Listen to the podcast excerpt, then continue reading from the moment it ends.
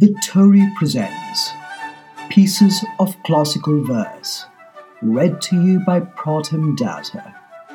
I wish you merry listening.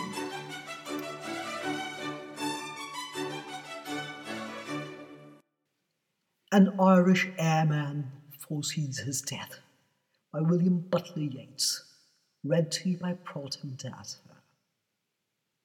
The gist of this poem is that the Irish airman who's fighting for England during the First World War realizes that even though he's fighting for Great Britain, he is still patriotic to a small plot of land that's his, which is far, far away, far from all the warring and all the crossing of swords in a place called Kiltartan Cross. And nothing itself will change at Kiltartan's Cross, except for many men and women that will perish in the war. Here it is.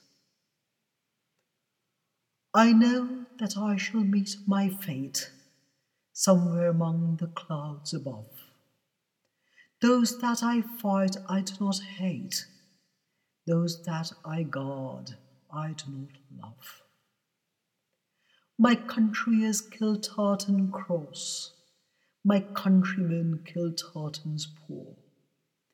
No likely end could bring them loss, or leave them happier than before.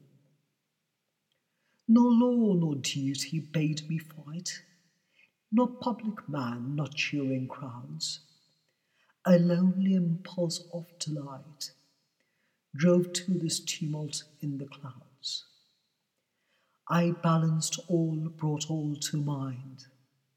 The years to come seemed a waste of breath, a waste of breath the years behind.